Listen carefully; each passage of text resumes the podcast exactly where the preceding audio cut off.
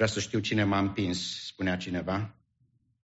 Un tânăr a fost invitat la un pari, părinți foarte bogați, și avea un lac cu crocodile acolo și tatăl băiatului vrând să facă uh, o scenă deosebită, a spus cine trece lacul acesta, îi dau 10.000 de dolari. N-a apucat să termine fraza cu unul notat deja de zor să treacă o luptă pe viață și pe moarte. După ce a ajuns pe malul celălalt, a încercat să-și tragă respirația și avea singură întrebare. Cine m-a împins? Uh, poate că fratele Sami știe cine m-a împins, dar subiectele astea cele mai dificile. Cum să recunoști un proroc fals? În norod, spune Petru, s-au ridicat proroci și învățători mincinoși. Au fost, sunt și vor fi. Scopul mesajului din dimineața aceasta este tocmai acesta, cum să recunoști un proroc fals. Și vreau să fac în primul rând, înainte de a intra în subiectul propriu zis și mulțumesc lui Sebi, mi-a făcut jobul meu mult mai ușor, suntem călăuziți de același duh, suntem în aceeași mod de a gândi și agrez cu ce spunea fratele Sebi și uh, mulțumesc că Domnul a folosit în dimineața aceasta, Domnul să te binecuvânteze, Sebi, să te facă un păstor, un învățător, un predicator. Cred că ai darul, nu știu dacă ai și chemarea, dar mă rog ca Domnul să te folosească în continuare. În primul rând aș vrea să fac uh, o atenționare și în același rând, în același timp vreau să spun că uh, Petru și în majoritatea textelor din Sfânta Scriptură, acolo unde este vorba despre darurile spirituale, cuvântul face o pledoarie pentru dragoste. Dacă vă uitați în 1 Petru, capitolul 1, versetul 22, Petru este cel care, uh, care spune deci, ca unii care prin ascultarea adevăr, de adevăr v-ați curățat sufletele prin Duhul, ca să aveți o dragoste de frați neprefăcută, iubiți-vă cu căldură unii pe alții din toată inima. Este unul din textele Uh, știu că în poporul Domnului sunt interpretări diferite, diferite cu privire la prorociile Noului Testament, dar vreau să vă spun că Dumnezeu ne iubește și ne primește pe toți și la asta suntem chemați. Dragoste în toate. 1 Corinteni, capitolul 13, textul pe care îl cunoaștem cu toții, unde se vorbește despre dragoste, cuvântul, vorbind despre darurile spirituale, Pavel începe așa chiar dacă aș vorbi în limbi omenești și îngerești și n-aș avea dragoste, sunt o aramă sunătoare sau un chimval zângănitor. Și chiar dacă aș avea darul prorociei și aș cunoaște toate tainele și toată știința, chiar dacă aș avea toată credința, așa încât să munți munții și n-aș avea dragoste, nu sunt nimic. Sunt nimic. Uh, spunea cineva că dacă ei furnici negre și furnici roșii și le pui într-un borcan, ele pot să funcționeze și vor conviețui foarte bine împreună și mai ales dacă le arunci un fagur de miere, vor, se vor înfrupta toate din, uh, din aceeași fagure. Dar dacă iei borcanul acela și îl scuturi bine, după ce l-ai pus jos, furnicile negre și Furnicile roșii se vor devora. Furnicile negre vor crede că furnicile roșii sunt de vină, iar furnicile roșii vor crede că furnicile negre sunt de vină și de aceea se vor lupta și se vor ucide între ele însele, înșele. Spunea Domnul Isus, vă dau o poruncă nouă, să vă iubiți unii pe alții, așa cum v-am iubit și eu, să vă iubiți și voi. Prin aceasta vor cunoaște toți ce? Că sunteți ucenicii mei dacă veți avea dragoste unii pentru alții. Și ceea ce promovăm noi și credem și în, ultima, în urma discuțiilor cu frații păstori, apropiindu-ne de acest subiect, și ceea ce practicăm la New Life este unitate în diversitate, unitate în doctrinele majore, diversitate în doctrinele secundare. Cuvântul ne dă argumentele cele mai puternice că trebuie să avem dragoste. Dragostea este cea care validează sau descalifică orice lucrare sau chemare în sânul bisericii. Vreau să vă întreb deschis, câți dintre dumneavoastră credeți că Domnul Isus este Fiul lui Dumnezeu? Cât dintre dumneavoastră credeți că Domnul Isus Hristos este singurul mântuitor? Câți dintre dumneavoastră credeți că Domnul Isus Hristos este singurul mijlocitor? Câți credeți că Domnul Isus iartă păcatele? Dacă ne mărturisim păcatele, El este credincios și drept ca să ne ierte și să ne curățească. Avem unitate în doctrinele majore, în doctrina mântuirii, în doctrina iertării. Și avem această unitate în diversitate. Slăvit să fie Domnul pentru că știm că dragostea Lui este cea care ne strânge. Unitate fără compromis. De fapt, toate pasajele din Scriptură care vorbesc despre darurile spirituale, așa cum spuneam, încep cu dragoste. 1 Corinteni, capitolul 14, versetul 1, am amintit din 1 Corinteni, capitolul 13, în capitolul 14, care vorbește despre daruri, spune, începe așa, urmăriți dragostea. Capitolul 13, cu versetul 13, spune, așa, da, așadar, rămân aceste trei. Credința, nădejdea și dragostea. Dar cea mai mare dintre ele este dragostea. Efeseni, capitolul 4, versetul 16, spune următorul, legat de darurile spirituale.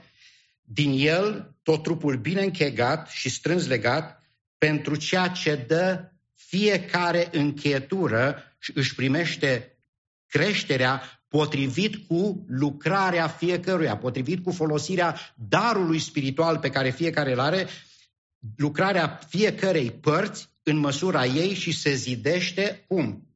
În dragoste. Dragostea este cea care primează, chiar dacă aș vorbi în limbi, chiar dacă aș face dărnicie, chiar dacă aș face milostenie, chiar dacă aș misiona, chiar dacă aș, avea, aș practica toate darurile le aș avea și n-am dragoste, nu sunt de niciun folos, spune cuvântul lui Dumnezeu. Frați și surori, să lăsăm ca în lucrurile în care avem unitate să curgă mierea, să fie miere, să fie dragoste în ceea ce privește lucrarea, uh, să nu căutăm să scuturăm borcanul atunci când nu este nevoie. Spune tot Petru în 1 cu 22, dragostea spune să fie fără prefăcătorie, Deci, ca unii care prin ascultarea de adevăr v-ați curățit sufletele prin Duhul, ca să aveți o dragoste de frați neprefăcută, iubiți-vă cu căldură unii pe alții din toată inima. A fost doar o pledoarie pentru dragoste, să înțelegem că drag- darurile duhovnicești Dumnezeu le-a așezat în trupul său noi suntem mădulare să funcționeze în armonie, să funcționeze în dragoste. Dumnezeul nostru este un Dumnezeu al bunei rânduieli. Apoi, aș vrea să înțelegem care este uh, să facem o, să aducem puțină lumină în ce privește darurile spirituale, așa după cum sunt prezentate ele în cuvântul lui Dumnezeu. Uh, darurile spirituale sunt categorii categorizate în două uh, părți distincte, daruri spirituale obișnuite și le cunoaștem din cuvânt, milostenia, facerea de bine, uh, vorbirea care se manifestă în, în predicare, învățare, evangelizare, darul cârmuirii, darul ajutorării. Acestea sunt daruri pe care Dumnezeu le-a așezat în trupul său pentru ca să ne slujim unii pe alții și apoi sunt darurile miraculoase, daruri care nu pot să fie exercitate fără intervenția specială a lui Dumnezeu. Darul vindecării, darul prorociei, darul vorbirii în alte limbi, darul deosebirii duhurilor. Doar cuvântul, așa cum am menționat, spune că toate aceste lucrări, atât darurile obișnuite cât și darurile miraculoase, trebuie să fie coordonate și trebuie să fie făcute, așa cum am spus, în dragoste.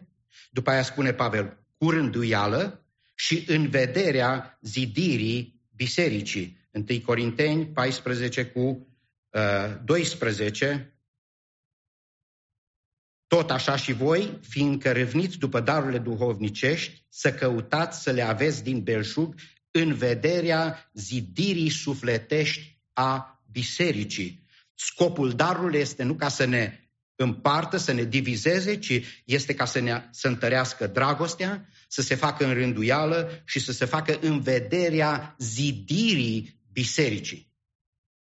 Uh, și aș vrea să aduc aici o clarificare în ceea ce privește punctul de vedere al Bisericii New Life în ceea ce privește darurile spirituale. Și aș vrea să mă folosesc de textul din 1 Corinteni, capitolul 13, versetele de la 8 la 10.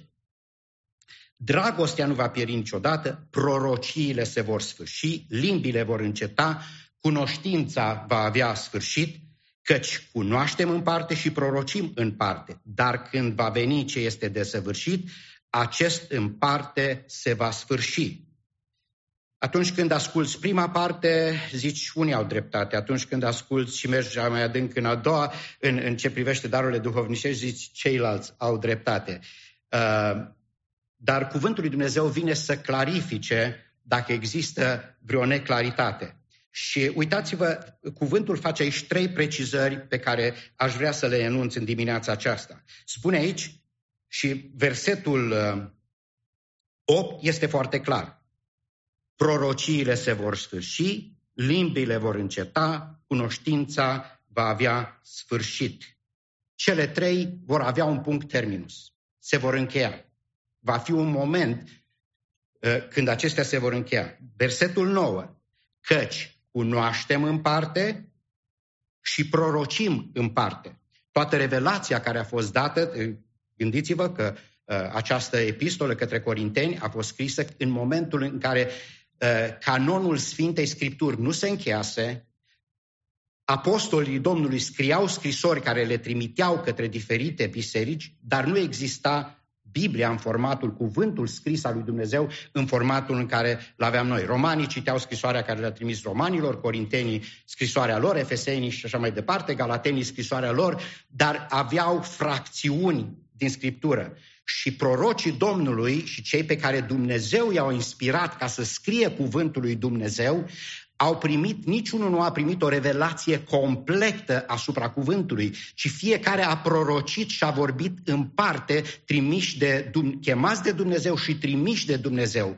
Zaharia spune ceva în legătură cu Domnul Isus Hristos, Mica spune altceva, Isaia spune altceva și le noi, pentru noi este foarte ușor să înțelegem, pentru că noi avem întreg cuvântul lui Dumnezeu, dar în vremea aceea nu exista și spune prorocim în parte, versetul 9, cunoaștem în parte, cunoșteau parțial și prorocim în parte. Dar, spune uh, cuvântul, când va veni, versetul 10, dar când va veni ce este desăvârșit sau complet, acest în parte se va sfârși.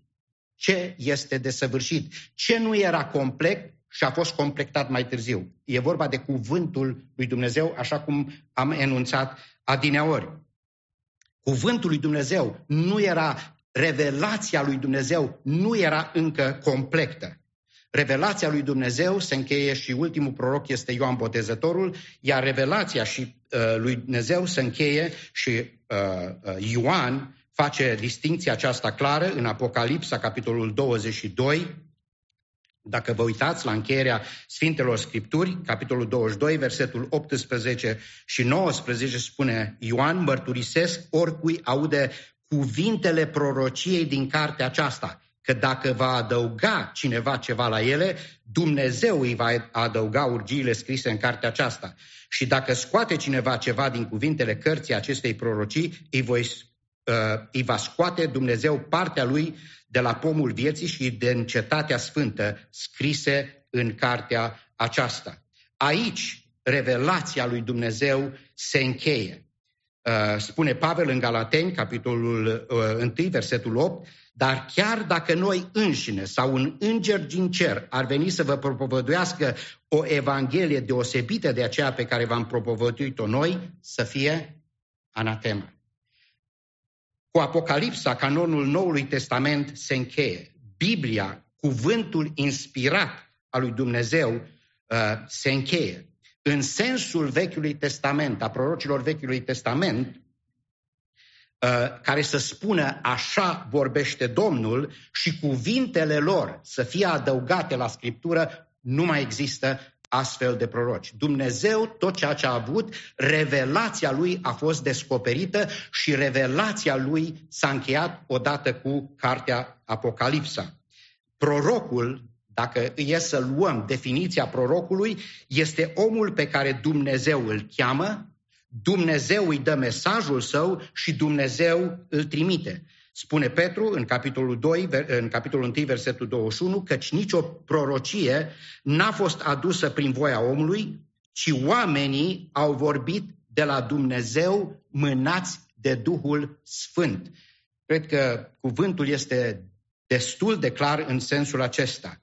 Uh, întrebarea este și pe care ne-o punem și mi-am pus-o și eu, este mai poate Dumnezeu să dea daruri supranaturale oamenilor? Mă refer la darul vindecării, prorociei, vorbirii în limbi?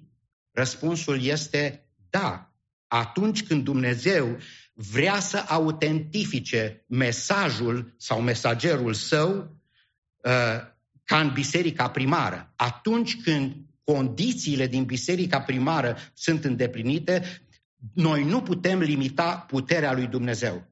Noi nu putem spune, Doamne, nu mai poți să faci. Dumnezeu este atot puternic și poate, dar dacă vă uitați în multe exemple din Sfânta Scriptură, atunci când Dumnezeu a făcut și a îngăduit darurile supranaturale pentru a, a făcut-o cu un scop, pentru ca să autentifice Evanghelia. Imaginați-vă că în vremea aceea uh, poporul evreu Oamenii aveau diferite religii, dar în special evreii erau foarte înredecinați în lege și în proroci. Apostolii Domnului, Domnul Isus a venit cu Evanghelia, a venit cu o altă religie. Oamenii aceștia care de mii de ani trăiau cu religia iudaică au venit cu o altă religie. Și oamenii aceștia vorbeau despre Domnul Isus Hristos, vorbeau despre moartea Lui, vorbeau despre învierea Lui și oamenii rămâneau cu gura căscată și spuneau cine sunt aceștia care ne aduc o nouă religie. Și atunci Dumnezeu pentru a autentifica pe Pavel, pe Petru, spune în numele lui Isus scoală-te și umblă. În momentul acela, ochii oamenilor, uh, mintea oamenilor se trezea și omul se ridica și umbla în numele lui Isus. Și ce se întâmpla? Oamenii credeau. Nu exista o altă metodă, nu aveau cuvântul scris, nu aveau altă modă de a demonstra. Și atunci oamenii credeau. Fie că era vorba de o vindecare, fie că era vorba de rusalii, de predicarea Evangheliei și oamenii ascultau Evanghelia în limba lor, uh, înțelegând cuvântul lui Dumnezeu. Scopul pentru care Dumnezeu poate, a produs și poate să producă încă daruri miraculoase este pentru ca oamenii să creadă.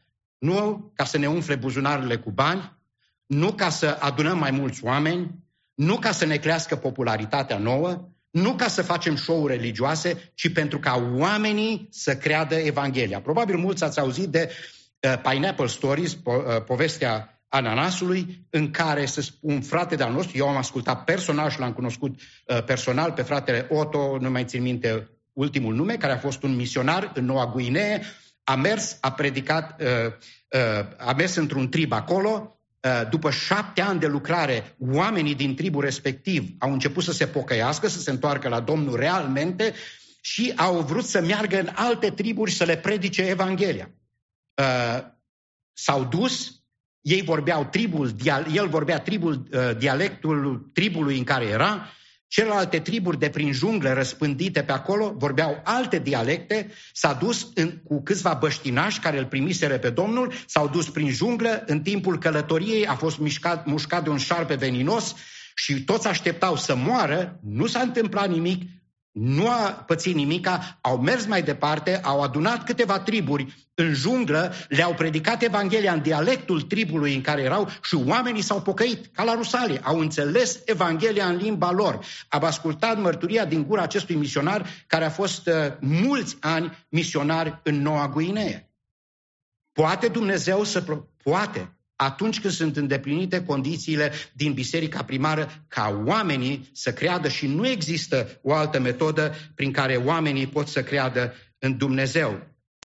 Spune uh, Ioan, capitolul 20, și Dumnezeu autentifică Ioan, capitolul 20, uh, modul în care Dumnezeu autentifică mesajul și mesagerul său, versetele 30 și 31. Uitați ce spune aici. Isus a mai făcut înaintea ucenicilor săi multe alte semne care nu sunt scrise în cartea aceasta. Fiți atenți aici. Dar lucrurile acestea au fost scrise pentru ca voi să credeți că Isus este Hristosul Fiului Dumnezeu și crezând să aveți viață în numele Lui. Au fost făcute ca Isus, lucrarea Lui, să fie certificată, să fie autentificată.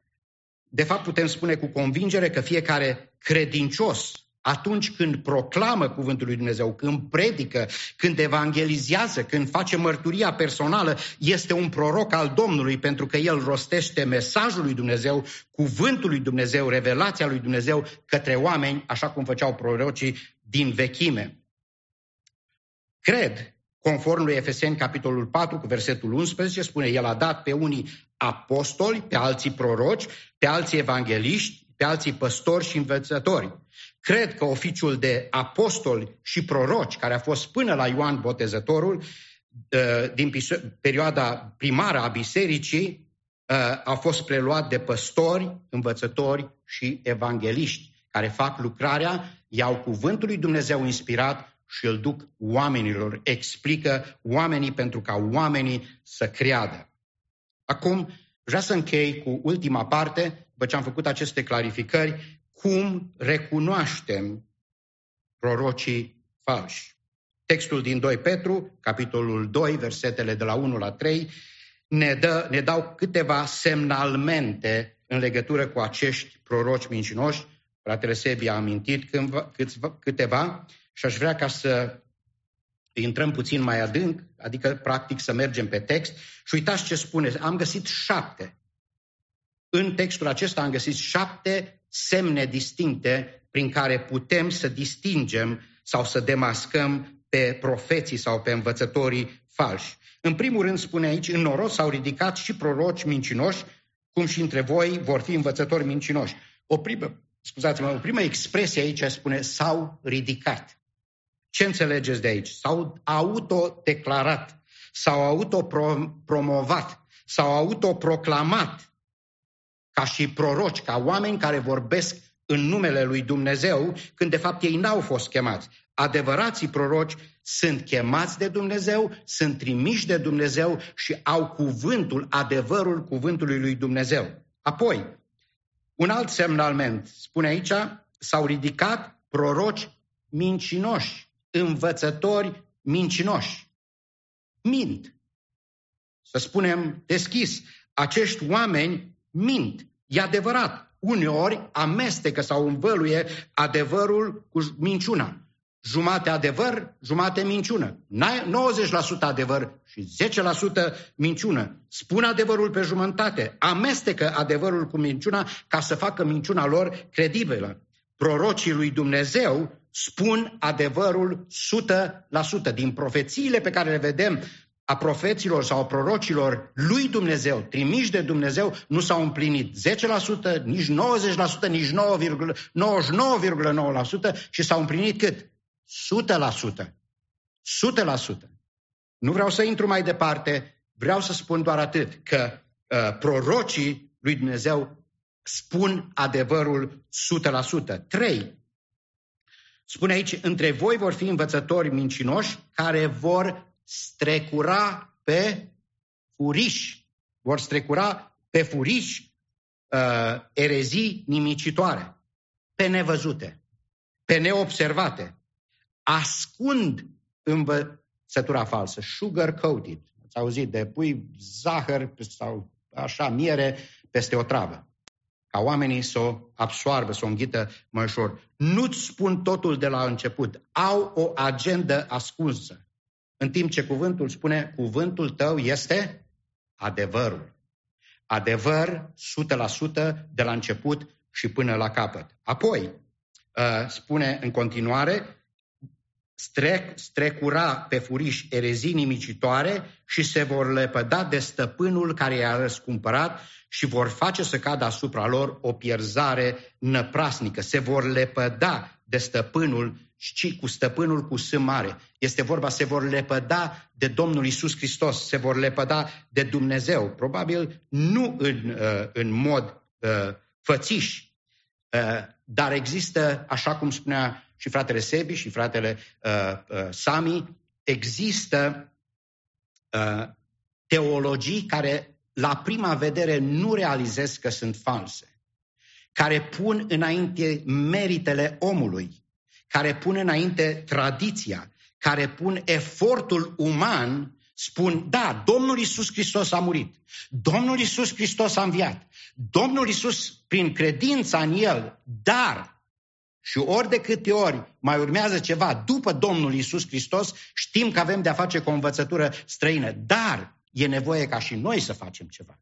Dacă noi nu facem, nu suntem mântuiți. Dar ă, Dumnezeu și-a făcut partea lui, dar noi nu. Mântuirea este darul lui Dumnezeu prin credință și pocăință 100%. Plus nimic, minus nimic. Aceasta este învățătura cuvântului lui Dumnezeu.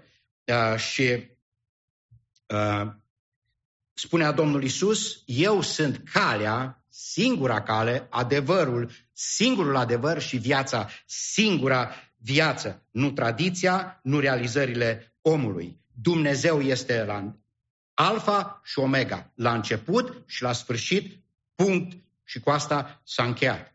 Ceea ce a făcut pentru noi Dumnezeu arată dragostea Lui față de noi. Ce facem noi Faptele noastre pentru Dumnezeu arată dragostea noastră față de El. Nu au nicio contribuție la mântuirea noastră.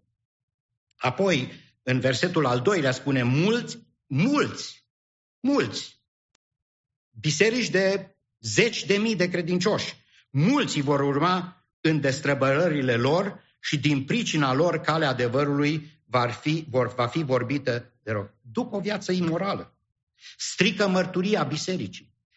Uh, vreau să vă spun ce am spus și joi seara. Nu strică atâta mărturia bisericii atei, cei care fac propagandă împotriva credinței, din contră ăștia întăresc legătura între credincioși, prigoana și așa mai departe, cât strigă acești televangeliști, acești saltimbani spirituali, că nu pot să le spun altfel, oameni care imită și pentru bani și pentru să aibă un avion nou și așa mai departe, uh, și care sunt urmați de mulți, strică în ce privește mărturia bisericii creștine contemporane. Strică mărturia bisericii. În timp ce Pavel spune, noi trebuie să aducem o mireasmă sau mireasma lui Hristos. Hristos, frați și surori, noi urmăm un răstignit. Noi nu urmăm un prinț pe cal, care a venit pe cal alb, ci urmăm un răstignit și suntem chemați să ne purtăm crucea în fiecare zi. Și în final spune lăcomia lor în versetul al 3, uh, în lăcomia lor vor căuta ca prin cuvântări înșelătoare să aibă un câștig de la voi, bani, avantaje materiale. Folosesc Evanghelia pentru a se îmbogăți sau pentru a dobândi anumite avantaje. Spune 1 Ioan, capitolul 4, versetul 8, cercetați duhurile. Cercetați duhurile. Doamne, păzește-ne Uh, și cuvântul ne îndeamnă să ne păzim și noi și dacă vă uitați uh, și fie ca Domnul să ne dea fiecăruia o inimă aleasă ca celora din Berea, unde spunem fapte 17, capitolul 17, uh, versetele 11 și 12, iudeii aceștia, și așa vrea să fim și noi, aveau o inimă mai aleasă decât cei din Tesalonic. Au primit cuvântul cu toată râvna și cercetau scripturile în fiecare zi ca să vadă dacă ce le spunea este așa. Domnul să ne ajute să fim și noi ca și ei, să cercetăm scripturile și când ajungem acasă verificați ceea ce Domnul v-a spus prin fratele Victor, dacă este așa sau nu este așa și dacă nu este potrivit cuvântul, nu luați. Uh, haideți să citim cuvântul, să cunoaștem cuvântul în adevăr și să îl trăim în viețile noastre. Domnul să ne ajute. Amin.